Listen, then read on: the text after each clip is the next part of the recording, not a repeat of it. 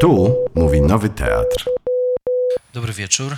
E, Nazywam się Tomasz Kolankiewicz i zapraszam Państwa na kolejny e, odcinek cyklu e, Niechciani, wizerunek obcego w światowym kinie. I dzisiaj pokażę Państwu film z chyba najbardziej ikonicznym obcym w historii światowego kina, czyli z hrabią Drakulą. E, To jest pierwsza amerykańska ekranizacja powieści Brama Stokera, ale nie jest to pierwsza ekranizacja tej po- powieści w ogóle. Mm, Wcześniej e, książkę zekranizowano między innymi e, na Węgrzech. Powstała też legendarna ekranizacja pod tytułem Nosferatu, Symfonia Grozy, film Friedricha Murnała, który był ekranizacją tej powieści, ale jak być może Państwo wiedzą, nie pojawia się w nim hrabia Dracula, mamy tam do czynienia z hrabią Orlokiem, e, gra go Max Schreck, legendarny e, aktor e, niemiecki. Mm, ale dlaczego nie ma tam tego hrabiego Drakuli? Dlaczego to się nazywa Nosferatu, a nie Dracula? Dlaczego ten hrabia nazywa się Orlok, a nie hrabia Dracula? Dlatego, że e, w tamtych latach, były to lata dwudzieste, mm, dosyć luźno podchodzono do e, kwestii e, zakupu praw e, literackich i po prostu producenci tamtego niemieckiego filmu nie wykupili od wtedy już wdowy po Bramie Stokerze praw do ekranizacji. Sprawa skończyła się procesem sądowym. Sąd nakazał zniszczenie wszystkich kopii filmu. E, Całe szczęście, jak wiemy, to się nie wydarzyło. Film e, do dzisiaj pozostaje no, takim jednym z najważniejszych e, pre-horrorów w historii kina. Filmów, które powstawały w czasie rozwoju ekspresjonizmu w e, kinie niemieckim. Przez wielu jest to uznawany za jeden z tych ikonicznych filmów ekspresjonistycznych. E, No tutaj badacze są podzieleni. Tak naprawdę wielu wcale nie zalicza e, Nosferatu Symfonii Grozy do grona filmów e, ekspresjonistycznych. Mm, Wydaje mi się, że słusznie, dlatego że to jest jednak film, który e, rzeczywiście wykorzystując część tych elementów ekspresjonistycznych, no nie, nie ma tych najbardziej emblematycznych, czyli nie, nie ma tej gry scenografią, światłocieniem i tak dalej. Natomiast ma te elementy gotyckie, które były charakterystyczne dla kina niemieckiego w tamtym okresie, nawet trochę wcześniej dla takich filmów jak Student z Pragi, e, Paula Wegenera, który jest uznawany za jako taki pierwszy prehorrorowy film, byśmy powiedzieli. Natomiast tutaj mamy do czynienia e, już z ekranizacją pełną gębą. E, Co ciekawe, jest to ekranizacja może nawet nie tyle samej powieści Brama Stokera, powieści, która można powiedzieć ro- jak gdyby jest takim domknięciem e, literatury gotyckiej, m, natomiast która e, ukazuje się drukiem w roku 1897, no czyli to jest mniej więcej ten sam czas, kiedy, e, kiedy rodzi się kino, tak? M, Ten pokaz braci Lumière w e, paryskim miał miejsce w roku 1895, 28 grudnia. Oczywiście kino już troszeczkę wcześniej funkcjonowało, powstawały wcześniej filmy, natomiast to jest ta data, od której datujemy początek kinematografii. E, Natomiast to jest taki moment oczywiście, kiedy kino dopiero się konstytuuje.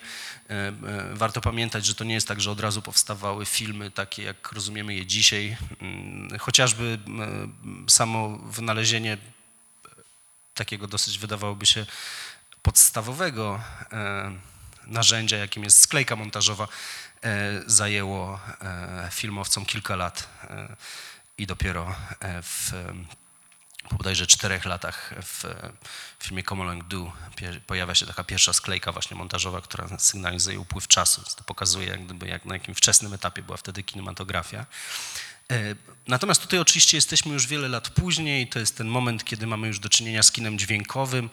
E, Taki moment, w którym to kino dźwiękowe tak naprawdę dopiero, e, dopiero podbija amerykańskie kina. Oczywiście może to Państwu wydawać trochę dziwne, no tutaj mamy już rok 31, film w pełni dźwiękowy, natomiast e, warto pamiętać, że wiele kin w samych Stanach Zjednoczonych nie było w ogóle przygotowanych jeszcze wtedy do pokazywania filmów dźwiękowych, więc ten film powstał tak naprawdę równolegle też w wersji z planszami, z napisami, jako e, film e, częściowo tylko, e, tylko dźwiękowy. E, 27 rok jest uznawany za, jako te- jako ten, e, ten przełom jak gdyby dźwiękowy, oczywiście filmy dźwiękowe powstawały znacznie wcześniej, inna sprawa, że kino tak naprawdę nigdy nie było e, nieme, zawsze towarzyszył mu, mu i dźwięki, muzyka i nawet narracja jak gdyby Zofu, która była po prostu podawana przez mistrzów ceremonii. Natomiast rzeczywiście m, to są te lata, kiedy to kino dźwiękowe staje się już takim, no można powiedzieć, powszechnym jak gdyby zjawiskiem i duże studia a e, mówiąc o studiu Universal, które wyprodukowało film Dracula, oczywiście możemy mówić o, o dużym studiu filmowym, produkowały już głównie e, filmy dźwiękowe, odchodząc e, całkowicie od, e, od kina niemego. I Amerykanie sięgają tutaj po powieść Brama Stokera mm, i tak naprawdę zaczynają gatunek horroru w kinie. Wcześniej mm, możemy oczywiście mówić o takich filmach, o pre-horrorach właśnie. E, Możemy mówić właśnie o tych niemieckich filmach, e, wcześniejszych e, filmach ekspresjonistycznych. Możemy mówić też o austriackich filmach. Mm, Oczywiście takie filmy jak Gabinet doktora Caligariego, jak Nosferatu, jak właśnie ten student z Pragi, też jak Ręce Orlaka, może już późniejsze właśnie austriackie z tym samym Konradem Wajtem, który grał w Gabinecie doktora Caligariego. To są takie filmy, które są uznawane za te wczesne właśnie horrory, podobnie, nie wiem, jak Gabinet Figur Woskowych chociażby. To wszystko filmy z tego niemieckiego kręgu. Mm, Natomiast tutaj rzeczywiście mamy do czynienia z konstytuowaniem się amerykańskiego horroru i tym e, cyklem, który stworzył ten e, gatunek e, są właśnie uniwersalowskie monster movies, czyli te uniwersalowskie filmy o potworach. Mm, Oczywiście to nie jest tak, że wcześniej w Stanach Zjednoczonych nie powstawały filmy, które miały w jakiś sposób straszyć publiczności. E, Takimi e, pierwszymi właśnie filmami, które miały budzić grozę w Stanach Zjednoczonych były filmy, w których grał Lon Chaney, e, kultowy aktor, mistrz charakteryzacji, który grał w takich filmach jak na przykład Upiór w, Upiór w operze, mm, właśnie zawsze bardzo mocno ucharakteryzowany. I tak naprawdę to Lon Chaney miał grać tytułową rolę hrabiego Drakuli. Niestety Lon Chaney w roku 30 zmarł na, na, na raka, raka krtani mm, i e, konieczny był casting. I tutaj sięgnięto, tak jak już zacząłem mówić, film nie jest do końca ekranizacją samej książki, ile raczej sztuki, sztuki broadwayowej, która była wielkim sukcesem w Stanach Zjednoczonych. E, I sięgnięto właśnie po gwiazdę tej broadwayowej sztuki, czyli po Belle Lugosiego. Samym Belim Lugosim opowiem jeszcze za chwilkę. Więc był to taki moment w, e, w kinie amerykańskim, gdzie e, studia szukają jak gdyby nowych sposobów na sprzedaż e, filmów, nowych sposobów na przyciągnięcie widzów do kina. A dlaczego było to konieczne? Warto pamiętać, że film wchodzi do kin w walentynki e, roku 1931, e, to znaczy w samym środku tak zwanej Great Depression, czyli tego wielkiego kryzysu ekonomicznego. I to jest film, który gdyby powstał e, chwilę wcześniej, na pewno byłby tak jak zakładano pierwotnie, kupując prawa do książki jeszcze w roku 27, jeszcze przed kryzysem, byłby takim właśnie wysokobudżetowym e, e, filmem e, e, właśnie z, z tych dużych studiów. Natomiast tutaj zobaczą Państwo film raczej kamera- kameralny, raczej dziejący się właśnie w, w, w takich wnętrzach właśnie niezbyt drogich po prostu, dlatego że raz, że studia musiały oszczędzać, no dwa, że to był moment rzeczywiście wielkiego kryzysu całego, całego rynku. I to jest bardzo ciekawe oczywiście z takiego punktu widzenia socjologicznego, że właśnie w tym momencie szalejącego kryzysu ekonomicznego, no wiemy, to był taki moment bardzo drastyczny w Stanach Zjednoczonych, ten kryzys spowodowany różnymi, tutaj nie będę wchodził w te ekonomiczne, jak gdyby niuanse tego, różny, różnymi e, elementami takiego, takiej globalnej, jak gdyby ekonomii, oczywiście spowodowany też konsekwencjami I wojny światowej. Mm, e, Natomiast to jest taki moment, kiedy w amerykańskim społeczeństwie no, panuje wielki niepokój. Tak? Z jednej strony jest wielka migracja, e, z, migracja z dużych miast też do, do mniejszych ośrodków, spowodowana po prostu bezrobociem. Oraz oczywiście w drugą stronę także, czyli z małych ośrodków do wielkich miast. Tutaj e, wiele na ten temat e, książek oraz też filmów powstało. E, I to jest moment bardzo dużego niepokoju społecznego. I to jest oczywiście taki moment, w którym rodzi się kino grozy. E, Można powiedzieć, że zawsze i pod każdą szerokością geograficzną jest tak, że w momencie jakiegoś takiego dużego konfliktu, w momencie dużych niepokojów społecznych, mm, e, to jest taki moment, kiedy filmowcy zaczynają realizować kino grozy po prostu. E, I te uniwersalowskie monster movies rzeczywiście idealnie się wpisują. Natomiast sam pomysł wcale nie był taki oczywisty i wcale nie od razu spotkał się z zainteresowaniem szefów wytwórni, a tym głównym szefem wytwórni Universal w tamtych latach był Carl Lemley, który prawdę mówiąc, dosyć był sceptycznie nastawiony do tego, żeby kręcić film o Drakuli. W ogóle jeszcze nawet nie było wtedy mowy o całej serii filmów o uniwersalowskich e, potworach. Natomiast przekonał go do tego jego syn, który mało oryginalnie nazywał się Carl Lemley Jr. E, Co więcej, w jednej z pierwszych ról filmu, e, pierwsza kwestia bodajże, którą, która tutaj pada z ekranu, wypowiadana przez młodą pensjonarkę w karocy, to młodą pensjonarką jest e, siostrzenica Karla Lamli- Lamliego, która nazywa się Karla Lamley. Także rodzina miała pewną słabość do powielania e, tego, e, tego imienia i nazwiska, jak widać nawet e, wśród, wśród dziewcząt. Mm, W każdym razie sam Karl Lamley był dosyć sceptycznie nastawiony, przekonał go do tego syn Karl Lamley Jr., który był producentem tego filmu i też kilku kolejnych filmów, które w tej serii powstały. Oczywiście te najbardziej znane to filmy Frankenstein oraz Narzeczona Frankensteina, to jeden z niewielu przykładów w historii kina, gdzie historycy filmu e, uznają, że druga część jest e, prawdopodobnie lepsza nawet od pierwszej. Mm, e, Ale oczywiście takie filmy jak Mumia, Niewidzialny Człowiek, trochę później Wilkołak oraz Oczywiście potwór z, e, e, z Czarnej e, Laguny. To są te filmy, które uznawane są za te kanoniczne właśnie uniwersalowskie monster movies.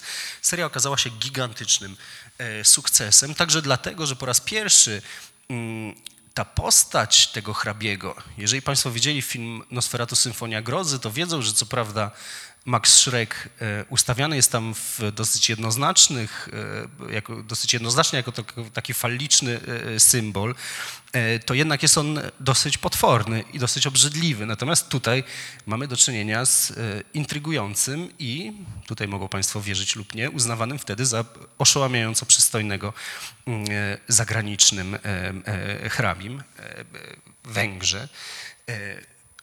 Oczywiście e, mówię tutaj o, o narodowości aktora, e, który e, był podobno osobą absolutnie magnetyczną. W sensie wszystkie osoby, które poznały Belle Lugosiego mówiły, że mm, kiedy on wchodził do pokoju, to wszyscy zamierali i mówili, słuchaj, to właśnie wszedł Bela Lugosi, ten znany amant, znany przystojnak. Więc po raz pierwszy tutaj zbiegają się w, w kinie amerykańskim te dwa popędy, e, które w, e, w ślad za, e, za Zygmuntem Freudem moglibyśmy określić jako popęd Erosa i Thanatosa, czyli popęd miłości i popęd śmierci. To znaczy z jednej strony mamy e, potwora, stwora niebezpiecznego, można powiedzieć, że taką, e, e, taką postać zawieszoną gdzieś między światem żywych a umarłych, zawieszoną gdzieś w tym wanżyneposkim takim, takiej sferze liminalnej, tak, czyli przekroczenia między przejściem między jedną a drugą e, grupą, między grupą właśnie ludzi żywych a, e, a umarłych, e, a z drugiej strony po prostu z takim obiektem seksualnym, tak, z jakimś potworem, który no, wysysa krew kobiet. I tutaj mm, powoli dochodzimy do tego, co było takim moim głównym jak gdyby pomysłem na to, dla, dlaczego ten film w tym cyklu pokazać. Tak? No nie ukrywam, że cykl powstał z myślą o, mm, oczywiście ja go planowałem dłuższy czas temu, przeszło pół roku temu, e, m, znacznie przed konfliktem zbrojnym w Ukrainie, natomiast już e, obserwując ten kryzys e, uchodźczy. I to jest oczywiście ten sam moment wtedy w e, kinie amerykańskim. To znaczy ten wielki kryzys, który był kryzysem światowym. Mm, Oczywiście on był e, bardzo silny nie tylko w Stanach Zjednoczonych, ale także w Europie. E, To był taki moment, kiedy do Stanów Zjednoczonych przybywa też bardzo dużo imigrantów. E, Imigrantów, e, no właśnie między innymi, czy może nawet głównie z Europy. Najpierw są to imigranci przyjeżdżający do Stanów Zjednoczonych po I wojnie światowej oraz amerykańscy żołnierze, którzy wracają z frontów I wojny światowej. Bardzo często poranieni, zniekształceni. Jak wiemy, to była pierwsza wojna pozycyjna, gdzie rzeczywiście stosowano na taką skalę też artylerię, także te, te rany e, e, były bardzo znaczne, ludzie tracili e, kończyny, byli poranieni granatami i tak dalej. Więc wtedy zaczęło się właśnie rodzić te takie postacie grane przez Lona Chaneyana. A tutaj mamy kolejny jak gdyby napływ fali imigrantów i Amerykanie boją się dokładnie tego, czego boją się teraz e, wszyscy politycy na całym świecie, to znaczy tego, że zaraz przyjadą do nas imigranci i będą pili krew naszych kobiet po prostu. Będą zabierali naszą pracę i pili krew naszych kobiet. No więc co robi hrabia Dracula? Oczywiście właśnie to jest emanacją dokładnie tego lęku. E, I mm, tutaj po zagraniu tej roli oczywiście pomysły były bardzo różne. Tak jak już powiedziałem, miał to zagrać e, e, e, sam Lon Chaney, zmarł.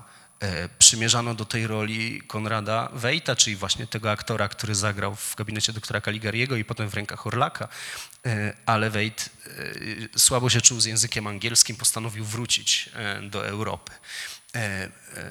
Było jeszcze kilka innych kandydatur. W końcu postanowiono sięgnąć po tego aktora, który grał e, rolę hrabiego Drakuli na Broadwayu. I to się oczywiście okazał z jednej strony strzał w dziesiątkę, z drugiej absolutne przekleństwo do samego Bel- Beli Lugosiego, który został potem uwięziony, można powiedzieć, w tej postaci już do końca swojej kariery. Bela Lugosi był takim aktorem, który przyjechał do Stanów Zjednoczonych jeszcze w latach dwudziestych, wyemigrował z Węgier. Grał tam w e, Narodowym e, Teatrze w Budapeszcie, był takim aktorem charakterystycznym. Przyjechał do Stanów i e, dosyć długo się tam przebijał, tak? to znaczy próbował grać w teatrze, nawet założył sam taki węgierski teatr, gdzie grał właśnie dla węgierskich imigrantów po węgiersku i reżyserował także grywał epizody w filmach. Póki e, funkcjonowało jeszcze kino nieme, szło mu znacznie lepiej. E, Potem nadejście kina dźwiękowego niestety wyeksponowało jego główny problem, to znaczy bardzo silny akcent. I ten akcent stał się jego głównym atutem przy okazji grania tej roli. To znaczy pierwsza kwestia, którą Bela Lugosi tutaj wypowiada z ekranu, od razu jak gdyby sugeruje, że mamy do czynienia z jakimś egzotycznym, zagranicznym e, hrabią, czyli ta kwestia listen to them, children of the night, what music they make, wypowiedziana właśnie z tym bardzo silnym węgierskim e, akcentem, od razu ustawia tą postać. Postać niesłychanie tajemniczą. Oczywiście Nawet jeżeli Państwo nie czytali powieści Dracula, nawet jeżeli nie widzieli Państwo żadnego filmu o hrabim Drakuli, na pewno wiedzą Państwo, że hrabia Dracula jest wampirem, prawda? Więc tutaj niczego nie zdradzę, jakie jest zakończenie. Natomiast proszę sobie wyobrazić, że jednak wtedy było to pewne zakończenie i jak Państwo zauważą, to, że hrabia Dracula jest wampirem wcale nie jest takie oczywiste w przebiegu tego filmu. Pojawia się to dopiero e, e, w końcówce, więc była to postać niesłychanie tajemnicza, postać niesłychanie erotyczna. E, Warto też pamiętać, że wtedy poziom jak gdyby tego, jak straszy kino, był zupełnie inny. To jest 31 rok. To jest film, to są oczywiście mm, takie legendy, które lubi się powtarzać, natomiast no faktem jest, że niektóre kina w Stanach Zjednoczonych specjalnie dopraszały e, pielęgniarzy na seanse, dlatego że podobno zdarzały się omdlenia w trakcie seansu e, z, e, ze strachu. No jak Państwo zobaczą teraz troszeczkę te efekty specjalne może troszeczkę się zestarzały, natomiast to, co się nie zestarzało, to na pewno nie zestarzało się strona formalna tego filmu. Tutaj oczywiście za sprawą głównie Karla Freunda, nawet nie samego Toda Browninga, który jest reżyserem tego filmu, reżyserem bardzo ciekawym, który potem też zrealizował taki bardzo udany film dźwiękowy Freaks, e, czyli dziwadła, dziwolągi. Mm, e, Natomiast tutaj właśnie Karl Freund, czyli autor zdjęć, taki kolejny imigrant e, europejski, e, operator niemiecki, ale urodzony oczywiście na terytorium dzisiejszej e, Republiki Czeskiej, mm, który był operatorem na przykład Metropolis e, Fritza Langa, więc to jest taka ekstraklasa, można powiedzieć, operatorska mm, e, tutaj za kamerą. E, Reżyser Todd Browning, no produkcja właśnie Universal Studio. Nie zestarzała się praca kamery, nie zestarzał się Bela Lugosi, natomiast oczywiście część z tych rzeczy warto pamiętać, że to są jednak lata 30. Żeby było ciekawiej, jest drugi film e, ze studia Universal pod tym samym tytułem Dracula z tego samego roku, 31, w języku hiszpańskim. Dlatego, że w tamtym czasie studia miały taki system, mm, żeby więcej zarobić, e, kręcono równolegle drugi film w tych samych scenografiach, korzystając z tych samych ustawień kamery, czy bardzo podobnych ustawień kamery, ale z drugą ekipą, z drugim reżyserem i z drugą obsadą aktorską. I ten film realizowany był w języku hiszpańskim, dlatego że adresowany był na rynek meksykański. Ten film też przetrwał, jest dostępny, można go oglądać. Niektórzy przekornie twierdzą, że ten film jest nawet lepszy niż ten film Toda Browninga. No ja bym tak daleko się nie posunął. Rzeczywiście niektóre sceny są mm, bardziej dopracowane. Yy, Warto pamiętać, że ta hiszpańska ekipa wchodziła e, czy hispanojęzyczna może bardziej, e, wchodziła, re- reżyser był Kubańczykiem, e, e, wchodziła na plan, e, przepraszam, twórca głównej roli był Kubańczykiem, reżyser był Amerykaninem, ale e, ona wchodziła na plan już po e, tej angielskiej ekipy, także już widzieli jak gdyby co się wydarzyło i mogli to zrobić lepiej po prostu, wręcz tak się nastawiali, że chcą zrobić lepiej. Natomiast w tamtym filmie przede wszystkim zabrakło Beli Lugosiego, no, który jest tutaj jednak głównym e, elementem, e, który przyciągał do kin, głównym takim magnesem. I potem e, kariera Beli Lugosiego niestety została absolutnie e, napiętnowana tym filmem. To znaczy z jednej strony to była jego rola życia, z drugiej strony największe chyba przekleństwo w jego karierze. On oczywiście potem grał w filmach. Krąży taka legenda, którą zresztą sam Bela Lugosi rozpuszczał, że e, on miał zagrać w tym kolejnym uniwersalowskim e, filmie o potworach, czyli w Frankensteinie, miał grać potwora Frankensteina. Jak wiemy, tą rolę zagrał Boris Karloff i właśnie Bela Lugosi mówił, że tak, że on miał grać tą rolę, ale ją odrzucił. Mm. Trudno jest sobie trochę wyobrazić, żeby aktor dopiero co zagrał w jednym filmie, dostał bardzo intratną propozycję grania w kolejnym e, i żeby ją odrzucił. Raczej chodziło to o to, że nawet zrealizowano takie krótkie, pod koniec zdjęć na planie Drakuli, taki krótki e, screen test, czyli takie zdjęcia jak gdyby próbne, w, e, nawet bez kostiumów, tylko po prostu właśnie w scenografii stali z Drakuli, gdzie Bela Lugosi zagrał potwora. No ale podobno Karl Lemley Jr. właśnie przyszedł, zobaczył to i, i, i, się, i się zaśmiał. Tylko to, jak wiemy, e, śmiech w kinie grozy niekoniecznie jest ten efekt, który chcemy, chcemy uzyskać, więc poszukano alternatywy.